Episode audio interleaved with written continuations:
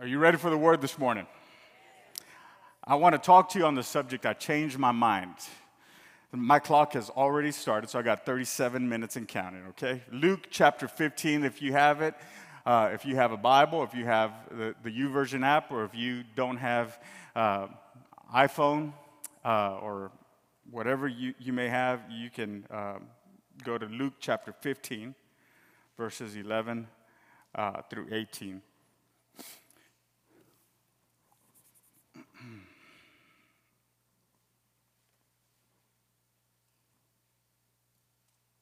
Luke 15, 11, and 18. Then he said, Jesus is talking, a certain man had two sons. And the younger of them said to his father, Father, give me the portion of goods that falls to me. So he divided to them his livelihood. And not many days after, the younger son gathered all together, journeyed to a far country, and there wasted his possessions with prodigal living. But when he had spent all, there arose a severe famine in that land, and he began to be in want. Then he went and joined himself to a citizen of that country, and he sent him into his fields to feed swine. And he would gladly have filled his stomach with the pods that the swine ate, and no one gave him anything. But when he came to himself, when he came to himself, he said, How many of my father's hired servants have bread enough to spare, and I perish with hunger? I'm dying here of hunger. I will arise and go to my father, and I will say to him, Father, I have sinned against heaven and before you. Amen. So, generally, when, when a preacher gets up to talk, there's two types of messages that uh, they can deliver. There's two types of messages. There's a not, there's those stories that are not well known that you're like, how, do you pronounce that name? And, and you have to understand the storyline, and, and the preacher has to spend some time to be able to lay the foundation of what uh, they are saying in that particular time. Um, there, there are those that just have some complicated genealogy and have some complicated history, and you have to take some time uh, to be able to break that down. And then there's those stories that are pretty well known. So if you've been in church for some time, uh, you'll, you'll be able to remember the story of the prodigal son. If you have not been in church, don't you worry, I'm going to uh, share that with you today. Uh, this is the story uh, that, that is the main topic of our conversation this morning those that are known. So, so this is mine. The, the Bible tells us that, that there's three people the father and, and, two of his sons. And then it also men- mentions later on uh, a, a citizen. No names are given, so we see a total of four people that are involved in this particular scenario that is taking place in this story. But there's also one that's involved that, that's not mentioned, but we understand through reading and through uh, understanding the scripture that he is implied. And, and, and it is Satan. It is Satan because he always hides, he always connives. As in the Garden of Eden, it shows up in the form uh, of a snake and just slithers his way into a situation. Uh, he always hides and he does his best work. Doesn't like the spotlight, but he does his best work when he's invisible. And the Bible says that the younger son, the younger son said to his father, can you just give me the portion of my goods? Give me the portion of my goods that belongs to me. He was asking for his inheritance before the time. He just wanted to be able to have that in his possession. And we understand through this the dilemma of the youngest son. The dilemma of the youngest son. What we see through the younger son was not the desire to just have possessions, it was not the desire to have money, it was not the desire for fame. It was not the desire for any type of goods. He had all of that. He had access to that because of who his daddy was. He had servants that took care of him, that attended to him. He had people that came and brought him whatever he wanted, uh, at whatever time he wanted. He was born with a silver spoon in his mouth. What we see through him is not the desire for the stuff, it was the desire for the control. Amen. It was a desire for the control. It, he wanted to be able to do what he wanted, when he wanted, and how he wanted. He didn't want to answer to anyone. He didn't want to be under his father's covering. He didn't want to be under his father's rules. He wanted to do it the way he wanted to. And the Bible says, the Bible says that this father, when he heard this, this younger son come to him and say, Can you just give me what belongs to me already? The Bible says that the father distributed the goods to them. To them. So he, the younger son was not the only one that took possession of his inheritance, but we understand that the older son also took possession of his inheritance. And, and, it is incredible to see that through this, we, we can see that there are those that don't know how to manage what is given to them. We, we can understand that there are those that don't know how to handle a blessing because the, the older son received his inheritance but stayed put and stayed where he was at, stayed there and, and just kept living the life that he was uh, living. But the younger son received it and, and said, Man, now I think I'm all that, and takes off. And there is a doctrine that, that I want to point out, that I want to bring into this story. It's called the doctrine of Balaam. And we see it at work in this passage. It, the story, it's one of my favorite stories in, in Scripture. It's Numbers 22 and 23. I'm not going to read it all to you, um, but you can go back and look at it. The Bible says that this man named Balak, he calls this man named Balaam. Okay, Balak is against the people of God and, and wants to see nothing but bad happen to God's people. So he calls this man named Balaam, uh, who has been able to curse people, who has been able to bless people, who's been able to speak life over people, who's been able to speak death over people. And he asks him, to curse God's people. And at first, God tells Balaam, Don't you go. Don't you go. This guy's asking you to do something wrong. And don't go and curse those people. God tells him because they are already blessed. Ultimately, the story develops and it keeps on going. And, and ultimately, God tells him, You can go, but only share the words or only speak the words that I tell you to speak. Numbers 23 tells us that Balak, the king of Moab, had, has brought me from Aram. This is Balaam speaking from the mountains of the east. And he says, Come curse Jacob for me and come denounce Israel. Balaam responded and said, How shall I curse whom God has not cursed? How can I curse whom God has not cursed? And how can I denounce whom the Lord has not denounced. Balaam says, I can only speak what God is telling me to speak. And Balak is trying to get it through his thick skull that, that, that it's not going to work out his way. And then the Bible tells us that Balak said to Balaam, What have you done to me? I took you to curse my enemies because Balaam, when, when he said, you have to remember, he said that God told him, You're only going to speak what I tell you to. And God told him to keep blessing his people. And Balak calls him out on the carpet and says, I took you to curse my enemies, and look, you have blessed them bountifully. Balak tries again, so he's looking at him from one side of the mountain and takes him to the other side of the mountain, and, he takes him to this different side. And Balaam replies this, and he says, God is not a man that he should lie, nor is he the Son of Man that he could repent? Has he said it or will he not do it? Or has he spoken it and will he not make it good? Good. Behold, I have received a command to bless. He has blessed, God has blessed, and look what ba- Balaam says. He said, and I cannot reverse it. I know you've called me. I know you're paying me good money. I know you're asking me to bless God's people, but I want you to know that there is a blessing on them that cannot be reversed. There is a blessing on them that no matter if I try to curse them, because God has protected them and God has covered them, there is no curse that can come upon them.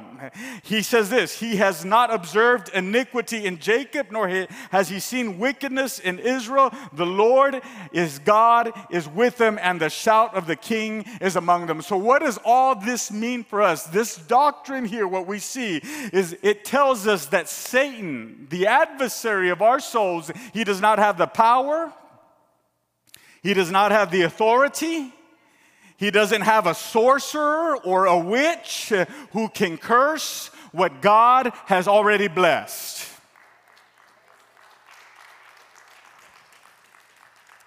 You'll get it on the way home. Balaam can't find a recipe to curse God's people. And I want to tell you that if you are blessed, you do not have to live in fear of being cursed. If you are blessed, you do not have to live in fear of being cursed because hell cannot curse what God has already blessed. There's no witch doctor, there's no sorcerer, there is no power that the enemy could bring against a blessed child of God.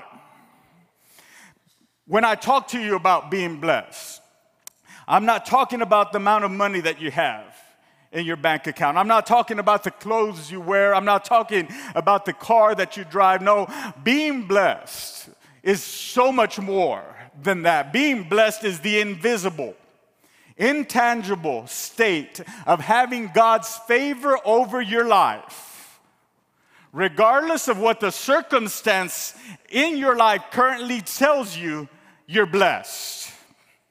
The problem, through the challenge, through the trial, through the fire, I'm blessed.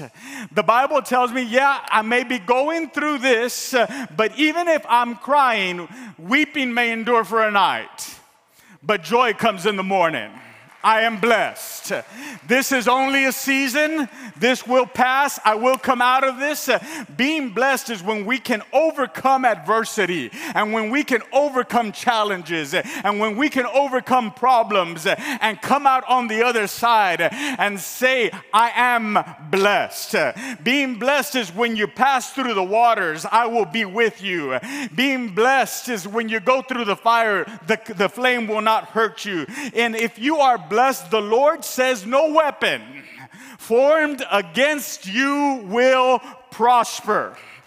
So I want to tell you today that if you are blessed, you don't have to fear being cursed because there is nothing that can reverse uh, the blessing of God over your life. So, whatever you're going through, whatever challenge has come against you, whatever trial, it may be the greatest thing that you have faced in your life. Uh, I, I want to tell you, it won't prevail, it won't take you out, it, it won't be your end. You're blessed. And the devil knows you're blessed and it worries him. Because for him to prevail against us, he has to get us out of the place of blessing. He has to get us out of the place of blessing. He needs to get us out of the house. And that's where many struggle with the temptation to leave the house because the enemy knew that the only way for him to have full access to the younger son was for him to leave the house. And what we see working in the youngest son is a spirit of restlessness. The spirit of restlessness. And we've never seen so many examples of this, like in the time that we're living here today, is a spirit of restlessness. You're at home and you're like, I want to go somewhere. And you leave the house for a day, you're like, I can't wait to get back home. Couldn't wait to get married, and now you're looking at him and saying, Why did I marry you in the first place? It's a spirit of restlessness. The young want to be old, the young, the old want to be young. Those that have hair are cutting it all off. Those that don't have hair wish they had hair. Those who have a job are saying some nice words about their boss in their head. And those that don't have a job wish they had a job. It's a spirit of restlessness. The married people want to be single. The single people are saying, throw them over here, honey. It's a spirit of restlessness. The devil wants us to run and for us to be restless where we're at and for us to always look for something more. But I, I believe it was the great philosopher Madea that said, if the grass is greener on the other side, that just means they have a higher water bill. The devil wants us to run from our faith. Can I tell you that the devil wants us to run from our marriage? And the devil wants us to run from our families. The devil wants us to run because he can't touch us when we're in the house. I want to tell someone in this place today stay in the house. If you feel that nobody appreciates you, stay in the house. If you've been crying, stay in the house. If you've been in pain, stay in the house. If you've been frustrated, stay in the house. Just wait a little bit longer because the Bible says that those who wait on the Lord shall renew their strength. They shall mount up like with wings like eagles. They shall run and not be weary. They shall walk and not faint. Just wait a little bit longer. I'm going to wait on you, God. I'm going to wait on you. Things don't always make sense to me, but I'm going to wait on you. I'm going to wait on you. What happened with the prodigal son is that he left the house. He left the house. The enemy was saying, Come, I can't touch you while you're in that place. Come. And then it was not until he left that his life began a, a downward spiral. The youngest son left, literally thinking to himself, I have the best of both worlds. I have everything that I had in the house, but yet I can do whatever I want and not answer to anybody. Literally thinking to himself, can imagine, I have the best of both worlds. But the Bible says that he began to waste his possessions. He began to waste his possessions. He began to waste the goods that he had at his disposal. The King James Version says that he began to waste his substance. His substance. And I love the choice of words because the, the, the fact of the matter is that when we get involved with the enemy, we don't just lose our possessions. When we get involved with the enemy, puts everything at risk. Our integrity, our self esteem, our reputation, it's all on the line when we get involved with the enemy. Money isn't the only thing you lose.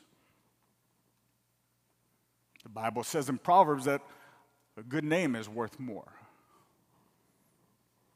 than money he started wasting and started doing what he wanted and started not living under the protection of his father, under the guidance of his father.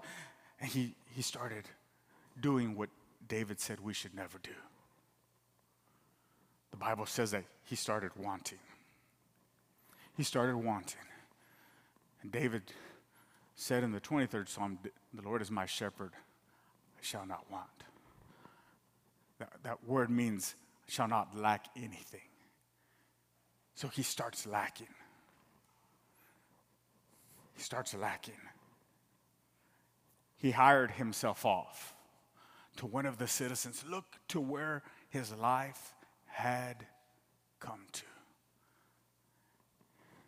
He hired himself off to one of the citizens just a few few weeks back, days I, I don't know the timeline. He had people attending to him. But now, can you give me a job? I, I just need, I need something. He hired himself off to one of the citizens because there was a great hunger. And he entered into a state of desperation. And desperation will make you do some crazy things. Desperation will make you do things that you've never that you never thought you would do. And he was in such a bad condition that he he just saw his surroundings. He saw everything that was there accessible to him.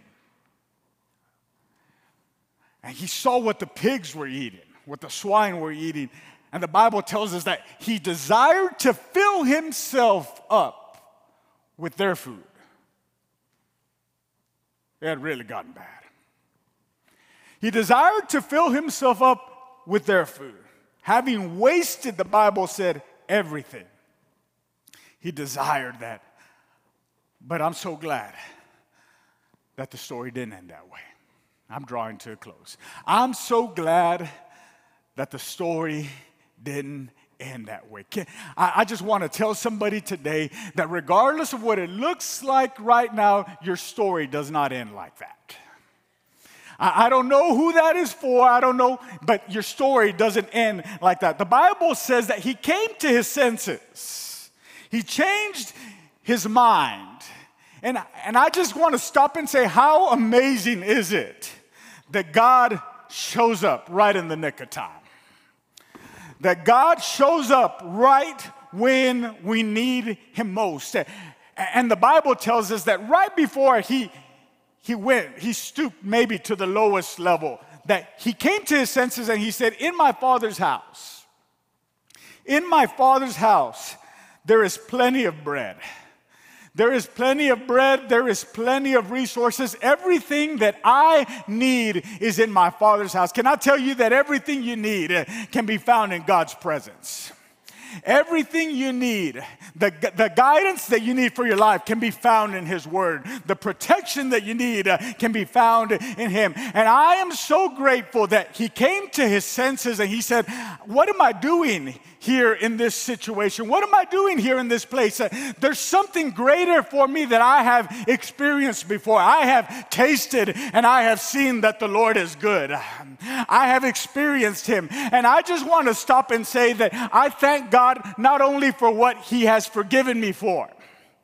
I don't only thank him for what he has saved me from, but I also got to stop and thank him for saving me from what I almost did. Nobody, nobody knows what I'm talking about today. That, that if I would have been there one second longer, if I would have stayed addicted one second longer, if I would have stayed in that situation, if, I, if you would have been there one second longer, you wouldn't be here today. But right uh, when things were getting worse uh, and things seemed to be steamrolling downhill, God stepped in and said, No, you're mine. Uh, you're bought with a price. You are blessed. You are highly favored. Uh, and right uh, when I found myself making stupid choices, and when we found ourselves making dumb choices, uh, we said, What am I doing here? He stepped in. He stepped in.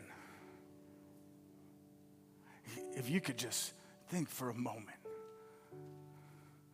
of the things that He saved you from the road you were going down. I'm grateful that God showed up.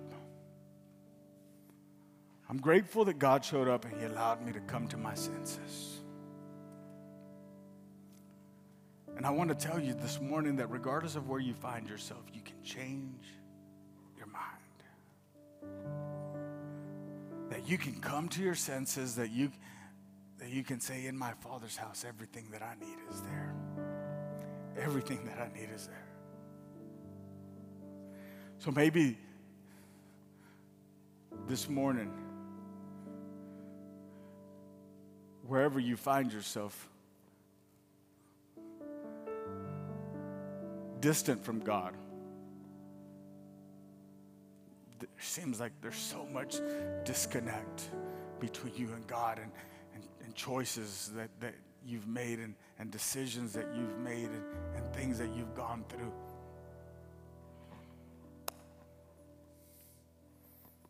And you wonder about where you stand with Him.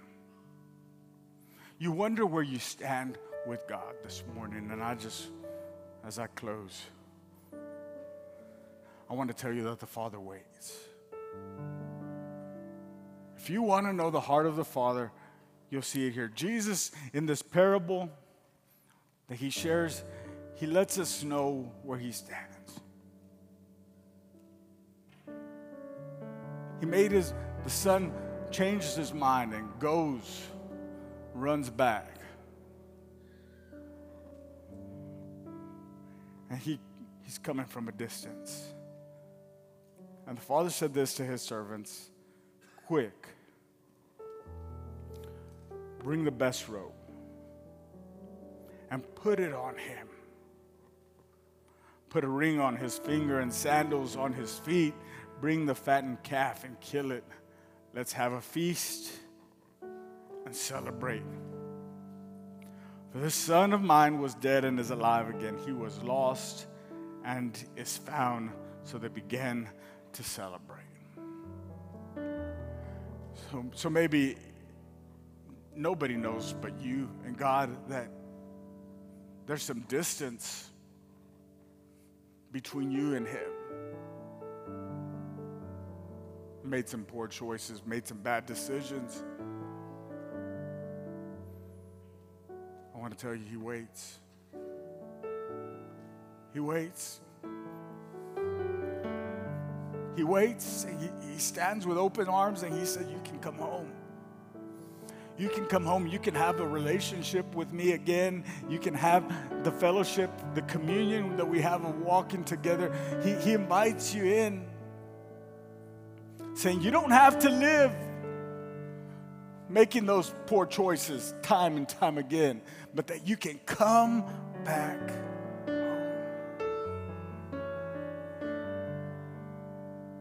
You don't have to live in your failure. You don't have to live in your mistakes. You don't have to live in that current state. He says, Come back. Come back. So I just want to encourage somebody today that regardless of where you find yourself, you can come back to Jesus. You can come back to the Father. Father, we thank you today. Thank you for your presence. We thank you for your word.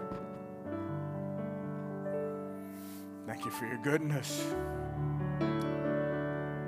We thank you for the privilege that you give us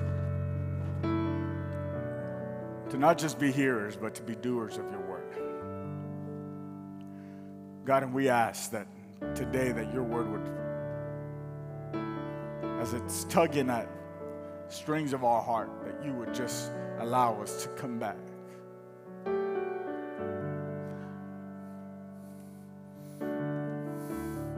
Thank you for your love that is beyond measure, for your goodness and for your grace.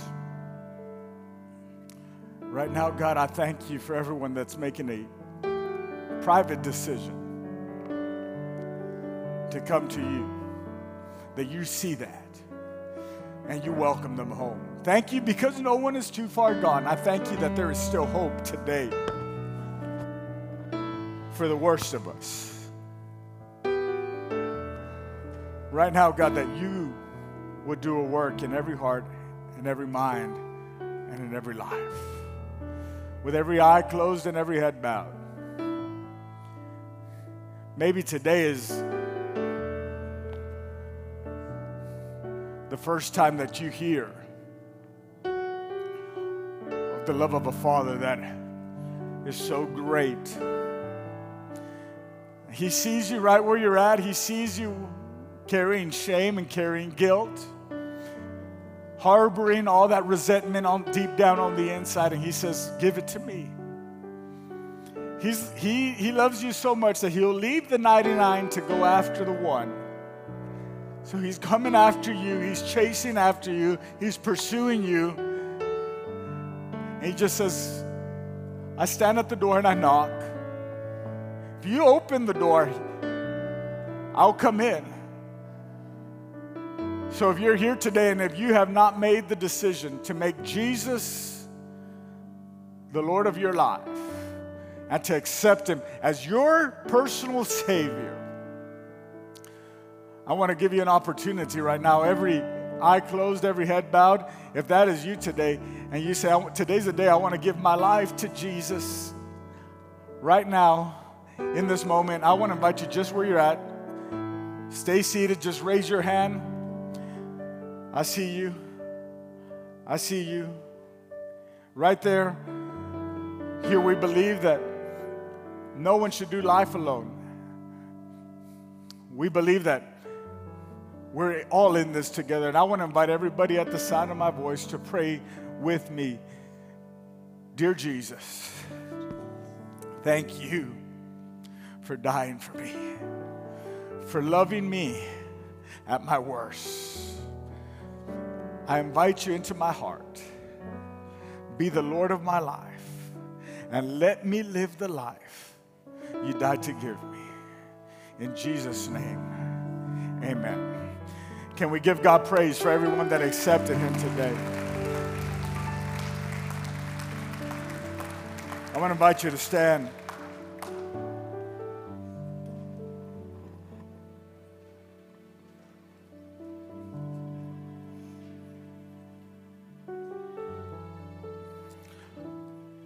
I want to open up